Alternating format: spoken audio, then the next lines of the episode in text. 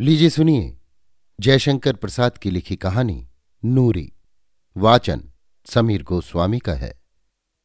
ए, तुम कौन? बोलते नहीं? तुम्हें बुलाऊं किसी को? कहते हुए उसने छोटा सा मुँह खोला ही था कि युवक ने एक हाथ उसके मुँह पर रखकर उसे दूसरे हाथ से दबा लिया।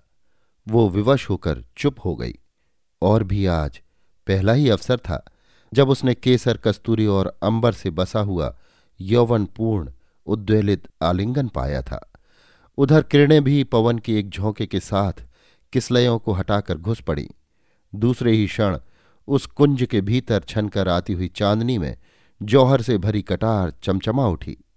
भयभीत मृक्षावक सी काली आँखें अपनी निरीहता में दया की, प्राणों की भीख मांग रही थी। युवक का हाथ रुक गया। उसने मुँह पर उंगली रखकर चुप रहने का संकेत किया। नूरी काश्मीर की कली थी। सिकरी के महलों में उसके कोमल चरणों की नृत्य कला प्रसिद्ध थी। उस कलिका का आमोद मकरंद अपनी सीमा में मचल रहा था। उसने समझा, कोई मेरा साहसी प्रेमी है, जो महाबली अकबर की आँख मिचौनी क्रीड़ा के समय पतंग सा प्राण देने आ गया है।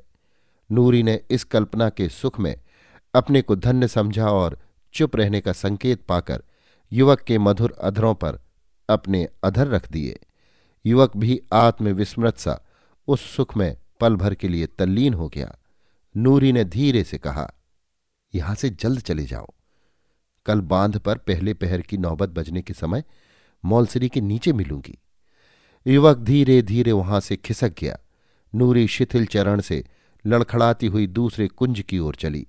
जैसे कई प्याले अंगूरी चढ़ा ली हो, उसकी जैसी कितनी ही सुंदरियाँ अकबर को खोज रही थीं।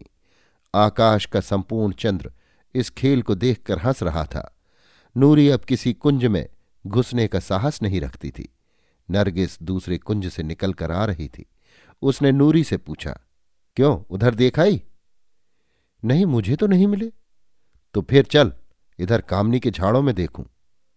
तू ही जा, मैं थक गई हूँ। नरगिस चली गई। मालती की झुकी हुई डाल की अंधेरी छाया में धड़कते हुए हृदय को हाथों से दबाए नूरी खड़ी थी। पीछे से किसी ने उसकी आँखों को बंद कर लिया। नूरी की धड़कन और बढ़ गई। उसने साहस से कहा, मैं पहचान गई। जहाँ पना। उसके मुँह से निकला ही था कि अकबर ने उसका मुँह बंद कर लिया और धीरे से उसके कानों में कहा, मरियम को बता देना, सुल्ताना को नहीं, समझी ना? मैं उस कुंज में जाता हूँ। अकबर के जाने के बाद सुल्ताना वहाँ आई। नूरी उसी की छत्र छाया में रहती थी, पर अकबर की आज्ञा उसने दूसरी ओर सुल्ताना को बहका दिया। मरियम धीरे धीरे वहाँ आई। वो ईसाई बेगम इस आमोद प्रमोद से परिचित न थी तो भी मनोरंजन उसे अच्छा लगा। नूरी ने अकबर वाला कुंज उसे बता दिया। घंटों के बाद जब सब सुंदरियाँ थक गई थीं, तब मरियम का हाथ पकड़े अकबर बाहर आए। उस समय नौबत खाने से मीठी मीठी सोहनी बज रही थी।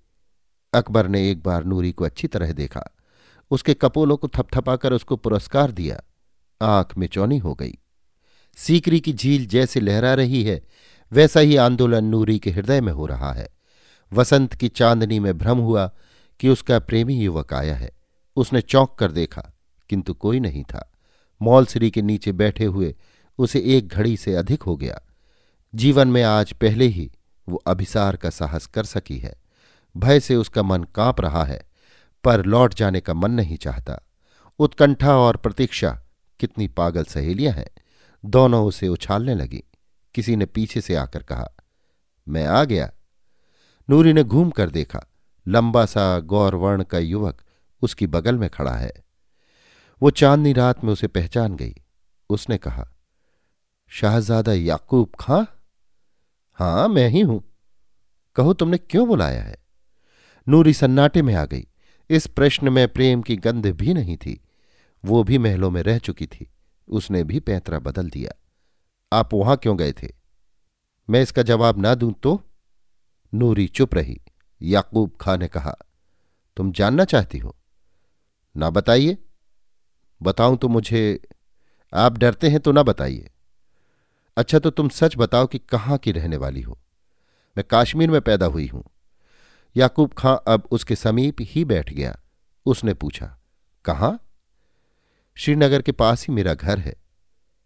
यहाँ क्या करती हो? नाचती हूँ। मेरा नाम नूरी है। काश्मीर जाने को मन नहीं करता? नहीं। क्यों? वहाँ जाकर क्या करूँगी? सुल्तान यूसुफ खां ने मेरा घर बार छीन लिया है। मेरी माँ बेड़ियों में जकड़ी हुई दम तोड़ती होगी या मर गई होगी। मैं कहकर छुड़वा दूँगा? तुम यहाँ से चलो। नहीं, मैं यहाँ से नहीं जा सकती। पर शहजादा साहब, आप वहाँ क्यों गए थे? मैं जान गई। नूरी, तुम जान गई हो तो अच्छी बात है। मैं भी बेड़ियों में पड़ा हूँ। यहाँ अकबर के चंगुल में छटपटा रहा हूँ। मैं कल रात को उसी के कलेजे में कटार भोंक देने के लिए गया था। शहनशाह को मारने के लिए? भय से चौंक कर नूरी ने कहा, हाँ नूरी, वहाँ तुम ना आती तो मेरा काम न बिगड़ता। काश्मीर को हड़पने की उसकी याकूब रुक कर पीछे देखने लगा। दूर कोई चला जा रहा था। नूरी भी उठ खड़ी हुई। दोनों और नीचे झील की ओर उतर गए। जल के किनारे बैठकर नूरी ने कहा, अब ऐसा न करना। क्यों न करूँ? मुझे काश्मीर से बढ़कर और कौन प्यारा है? मैं उसके लिए क्या नहीं कर सकता?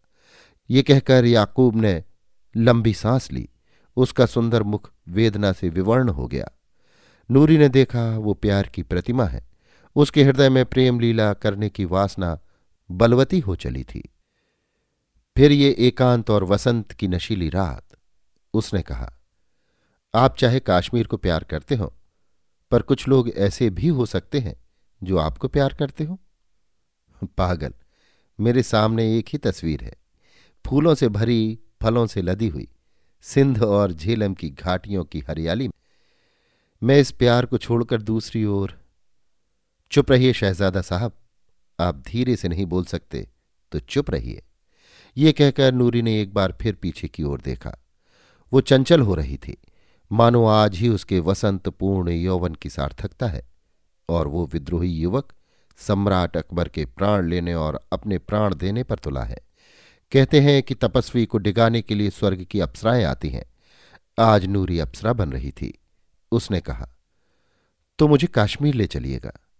याकूब के समीप और सटकर भयभीत सी होकर वो बोली, बोलिए मुझे ले चलिएगा? मैं भी इन सुनहरी बेड़ियों को तोड़ना चाहती हूँ। तुम मुझको प्यार करती हो नूरी?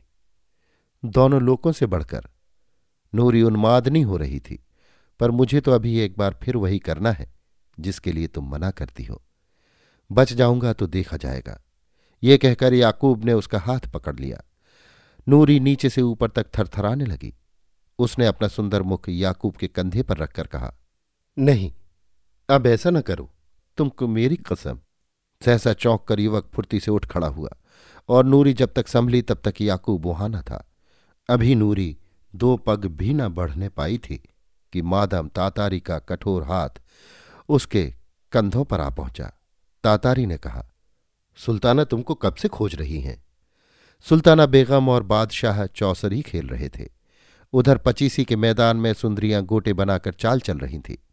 नौबत खाने से पहले पहर की सुरीली शहनाई बज रही थी। नगाड़े पर अकबर की बांधी हुई गति में लड़की थिरक रही थी। जिसकी धुन में अकबर चाल भूल गए। उनकी गोट पिट गई। पिटी हुई गोट दूसरी ना थी, वो थी नूरी। उस दिन की थपकियों ने उसको साहसी बना दिया था। वो मचलती हुई बिसात के बाहर तिबारी में चली आई। पासे हाथ में लिए हुए अकबर उसकी ओर देखने लगे। नूरी ने अलहड़पन से कहा तो मैं मर गई? तू जीती रह, मरेगी क्यों? फिर दक्षिण नायक की तरह उसका मनोरंजन करने में चतुर अकबर ने सुल्ताना की ओर देखकर कहा इसका नाम क्या है? मन में सोच रहे थे उस रात की आँख में चूली वाली घटना। ये काश्मीर की रहने वाली है, इसका नाम नूरी है। बहुत अच्छा नाचती है। सुल्ताना ने कहा, मैंने तो कभी नहीं देखा। तो देखिए ना। नूरी तो इस शहनाई की गद पर नाच सकेगी? क्यों नहीं जहाँ पना? गोटे अपने अपने घर में जहाँ की तहां बैठी रहीं। नूरी का वासना और उन्माद से भरा हुआ नृत्य आरंभ हुआ। उसके नूपुर खुले हुए बोल रहे थे। वो नाचने लगी जैसे जल तरंग। वागीश्वरी के विलंबित स्वरों में, अंगों के अनेक मरोड़ों के बाद, जब कभी वो चुन चुनकर एक दो घुंघरू बजा देती, तब अकबर वाह वाह कह उठता। घड़ी भर नाचने के बाद जब शहनाई बंद हुई, तब अकबर ने उसको बुलाकर कहा, नूरी, तू कुछ चाहती है? नहीं जहाँ पना कुछ भी? मैं अपनी माँ को देखना चाहती हूँ। छुट्टी मिले तो। सिर नीचे किए हुए नूरी ने कहा, दुत, और कुछ नहीं? और कुछ नहीं। अच्छा तो जब मैं काबुल चलने लगूँगा, तब तू भी वहाँ चल सकेगी। फिर गोटे चलने लगी, खेल होने लगा। सुल्ताना और शहनशाह दोनों ही इस चिंता में थे कि दूसरा हारे। यही तो बात है, संसार चाहता है कि तुम मेरे साथ खेलो, पर सदा तुम ही हारते रहो। नूरी फिर गोट बन गई थी। अब कि वो फिर पिटी। उसने कहा, मैं मर गई? अकबर ने कहा, तू अलग जा बैठ। छुट्टी पाते ही थकी हुई नूरी पचीसी के समीप अमराई में जा घुसी। अभी वो नाचने की थकावट से अंगड़ाई ले रही थी। सहसा याकूब ने आकर उसे पकड़ लिया। उसके शिथिल सुकुमार अंगों को दबाकर उसने कहा, नूरी, मैं तुम्हारे प्यार को लौटा देने के लिए आया हूँ। व्याकुल होकर नूरी ने कहा, नहीं नहीं, ऐसा न करो। मैं आज मरने मारने पर तुला हूँ। तो क्या फिर तुम आज उसी काम के लिए? हाँ नूरी। नहीं शहजादा याकूब, ऐसा न करो। मुझे आज शहनशाह ने काश्मीर जाने की छुट्टी दे दी है। मैं तुम्हारे साथ भी चल सकती हूँ। पर मैं वहाँ ना जाऊँगा नूरी। मुझे भूल जाओ। नूरी उसे अपने हाथों में जकड़े थी, किंतु याकूब का देश प्रेम, उसकी प्रतिज्ञा की पूर्ति मांग रहा था। याकूब ने कहा, नूरी अकबर सिर झुकाने से मान जाए सो नहीं। ये तो झुके हुए सिर पर भी चढ़ बैठना चाहता है। मुझे छुट्टी दो। मैं यही सोचकर सुख से मर सकूँगा कि कोई मुझे प्यार करता है। नूरी सिसक कर रोने लगी। याकूब का कंधा उसके आंसुओं की धारा से भीगने लगा। अपनी कठोर भावना से उन्मत्त और विद्रोही युवक शहजादा ने बलपूर्वक अभी अपने को रमणी के बाहुपाश से छुड़ाया ही था कि चार तातारी दासियों ने अमराई के अंधकार से निकलकर दोनों को पकड़ लिया। अकबर की बिसात अभी बिछी थी। पासे अकबर के हाथ में थे। दोनों अपराधी सामने लाए गए। अकबर ने आश्चर्य से पूछा, याकूब खां? याकूब की नतमस्तक की रेखाएँ ऐठी जा रही थी। वो चुप था। फिर नूरी की ओर देखकर शहनशाह ने कहा तो इसीलिए तू कश्मीर जाने की छुट्टी मांग रही थी? वो भी चुप, याकूब, तुम्हारा ये लड़कपन यूसुफ खां भी ना सहते। लेकिन मैं तुम्हें छोड़ देता हूँ। जाने की तैयारी करो। मैं काबुल से लौटकर काश्मीर आऊँगा। संकेत पाते ही तातारियाँ याकूब को ले चली। नूरी खड़ी रही। अकबर ने उसकी ओर देखकर कहा, इसे बुर्ज में ले जाओ। नूरी बुर्ज के तहखाने में बंदनी हुई।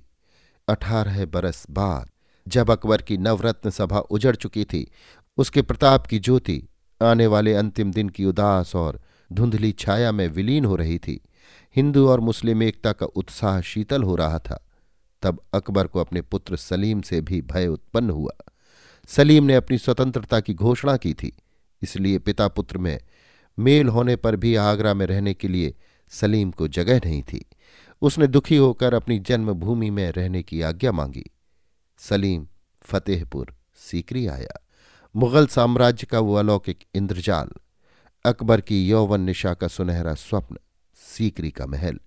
पथरीली चट्टानों पर बिखरा पड़ा था। इतना आकस्मिक उत्थान और पतन, जहाँ एक विश्वजनीन धर्म की उत्पत्ति की सूचना हुई, जहाँ उस धर्मांधता के युग में एक छत के नीचे ईसाई, पारसी, जैन, इस्लाम और हिंदू आदि धर्मों पर वाद विवाद हो रहा था, जहाँ संत सलीम की समाधि थी, जहाँ शाह सलीम का जन्म हुआ था। वहीं अपनी अपूर्णता और खंडहरों में अस्त व्यस्त सीकरी का महल अकबर के जीवन काल में ही निर्वासिता सुंदरी की तरह दया का पात्र श्रृंगार विहीन और उजड़ा पड़ा था। अभी तक अकबर के शून्य शयन मंदिर में विक्रमादित्य के नवरत्नों का छायापूर्ण अभिनय चल रहा था। अभी तक सराय में कोई यात्री संत की समाधि का दर्शन करने को आता ही रहता। अभी तक बुर्जों के तहखानों में कैदियों का अभाव न था। सीकरी की दशा देखकर सलीम का हृदय व्यथित हो उठा। अपूर्ण शिल्प बिलख रहे थे। गिरे हुए कंगूरे चरणों में लौट रहे थे। अपनी माता के महल में जाकर सलीम भरपेट रोया। वहाँ जो इने गिने दास और दासियाँ और उसके दरोगे बच रहे थे भिकमंगों की सी दशा में, फटे चीथड़ों में उसके सामने आए। सब समाधि के लंगर खाने से भोजन पाते थे। सलीम ने समाधि का दर्शन करके पहली आज्ञा दी कि तहखानों में जितने बंदी हैं, सब छोड़ दिए जाए। सलीम को मालूम था कि यहाँ कोई राजनीतिक बंदी नहीं है। दुर्गंध से सने हुए कितने ही नरकंकाल संत सलीम की समाधि पर आकर प्रसन्नता से हिचकी लेने लगे और युवराज सलीम के चरणों को चूमने लगे। उन्हीं में एक नूरी भी थी। उसका यौवन कारागार की कठिनाइयों से कुचल गया था। सौंदर्य अपने दो चार रेखा चिन्ह छोड़कर समय के पंखों पर बैठकर उड़ गया था। सब लोगों को जीविका बटने लगी। लंगर खाने का नया प्रबंध हुआ। उसमें से नूरी को सराय में आए हुए यात्रियों को भोजन देने का कार्य मिला। वैशाख की चांदनी थी। झील के किनारे मौलश्री के नीचे कौवालों का जमघट था। लोग मस्ती में झूम झूम कर गा रहे थे। मैंने अपने प्रियतम को देखा था। वो सौंदर्य मधुरा की तरह नशीला, चांदनी सा उज्ज्वल, तरंगों सा यौवनपूर्ण और अपनी हँसी सा निर्मल था। किंतु हलाहल भरी उसकी अपांग धारा, आह, निर्दय। मरण और जीवन का रहस्य उन संकेतों में छिपा था। आज भी न जाने क्यों भूलने में असमर्थ हूँ। कुंजों के फूलों के झुरमुट में तुम छिप सकोगे? तुम्हारा वो चिर विकासमय सौंदर्य, वो दिगंत व्यापी सौरभ तुमको छिपने देगा। मेरी विकलता को देखकर प्रसन्न होने वाले मैं बलिहारी। नूरी वहीं खड़ी होकर सुन रही थी। वो कौ वालों के लिए भोजन लिवाकर आई थी। गाढ़े का पायजामा और कुर्ता उस पर गाढ़े की ओढ़नी उदास और दयनीय मुख पर निरीहता की शांति, नूरी में विचित्र परिवर्तन था। उसका हृदय अपनी विवश पराधीनता भोगते भोगते शीतल और भगवान की करुणा का अवलंबी बन गया था। जब संत सलीम की समाधि पर वो बैठकर भगवान की प्रार्थना करती थी, तब उसके हृदय में किसी प्रकार की सांसारिक वासना या अभाव अभियोग का योग न रहता। आज न जाने क्यों इस संगीत ने उसकी सोई हुई मनोवृत्ति को जगा दिया। वही मौलसिरी का वृक्ष था। संगीत का अर्थ चाहे किसी अज्ञात लोक की परम सीमा तक पहुँचता हो, किंतु आज तो नूरी अपने संकेत स्थल की वही घटना स्मरण कर रही थी, जिसमें एक सुंदर युवक से अपने हृदय की बातों को खोल देने का रहस्य था। वो काश्मीर का शाहजादा आज कहाँ होगा? नूरी ने चंचल होकर वहीं थालों को रखवा दिया और स्वयं धीरे धीरे अपने उत्तेजित हृदय को दबाए हुए संत की समाधि की ओर चल पड़ी। संगमरमर की जालियों से टिककर वो बैठ गई। सामने चंद्रमा की किरणों का समारोह था। वो ध्यान में निमग्न थी। उसकी निश्चल तन्मयता के सुख को नष्ट करते हुए किसी ने कहा, नूरी, क्या अभी सराय में खाना न जाएगा? वो सावधान होकर उठ खड़ी हुई। लंगर खाने से रोटियों का थाल लेकर सराय की ओर चल पड़ी। सराय के फाटक पर पहुंचकर वो निराश्रित भूखों को खोज खोज कर रोटियाँ देने लगी। एक कोठरी के समीप पहुंचकर उसने देखा कि एक युवक टूटी हुई खाट पर पड़ा कराह रहा है। उसने पूछा, क्या है भाई? तुम बीमार हो क्या? मैं तुम्हारे लिए कुछ कर सकती हूँ तो बताओ। बहुत कुछ। टूटे स्वर से युवक ने कहा। नूरी भीतर चली गई, उसने पूछा, क्या है? कहिए? पास में पैसा न होने से ये लोग मेरी खोज नहीं लेते। आज सवेरे से मैंने जल नहीं पिया। पैर इतने दुख रहे हैं कि उठ नहीं सकता। कुछ खाया भी ना होगा। कल रात को यहाँ पहुँचने पर थोड़ा सा खा लिया था। पैदल चलने से पैर सूज आए तब से यों ही पड़ा हूँ। नूरी थाल रखकर बाहर चली गई। पानी लेकर आई। उसने कहा, लो, अब उठकर कुछ रोटियाँ खाकर पानी पी लो। युवक उठ बैठा। कुछ अन्न जल पेट में जाने के बाद जैसे उसे चेतना आ गई। उसने पूछा तुम कौन हो? मैं लंगर खाने में रोटियाँ बांटती हूँ। मेरा नाम नूरी है। जब तक तुम्हारी पीड़ा अच्छी ना होगी, मैं तुम्हारी सेवा करूँगी। रोटियाँ पहुंचाऊँगी, जल रख जाऊँगी। घबराओ नहीं, ये मालिक सबको देखता है। युवक की विवर्ण आँखें प्रार्थना में ऊपर की ओर उठ गई। फिर दीर्घ निश्वास लेकर उसने पूछा, क्या नाम बतलाया? नूरी ना? हाँ, यही तो। अच्छा तुम यहाँ महलों में जाती होगी? महल? हाँ, महलों की दीवारें तो खड़ी हैं। तब तुम नहीं जानती होगी। उसका नाम भी नूरी था। वो कश्मीर की रहने वाली थी। उससे आपको क्या काम है? मन ही मन काँप कर नूरी ने पूछा। मिले तो कह देना कि एक अभागे ने तुम्हारे प्यार को ठुकरा दिया था। वो काश्मीर का शाहजादा था। पर अब तो भिकमंगे से भी कहते कहते उसकी आँखों से आँसू बहने लगे। नूरी ने उसके आँसू पहुंचकर कहा, क्या अब भी उससे मिलने का मन करता है? वो सिसक कर कहने लगा, मेरा नाम याकूब खा है। मैंने अकबर के सामने तलवार उठाई और लड़ा भी। जो कुछ मुझसे हो सकता था, वो कश्मीर के लिए मैंने किया। इसके बाद विहार के भयानक तहखाने में बेड़ियों से जकड़ा हुआ कितने दिनों तक पड़ा रहा। सुना है कि सुल्तान सलीम ने वहाँ के अभागों को फिर से धूप देखने के लिए छोड़ दिया। मैं वहीं से ठोकरे खाता हुआ चला आ रहा। हथकड़ियों से छूटने पर किसी अपने प्यार करने वाले को देखना चाहता था। इसी से सीकरी चला आया। देखता हूँ कि मुझे वो भी न मिलेगा। याकूब अपनी उखड़ी हुई सांसों को संभालने लगा और नूरी के मन में विगत काल की घटना, अपने प्रेम समर्पण का उत्साह फिर उस मनस्वी युवक की अवहेलना सजीव हो उठी।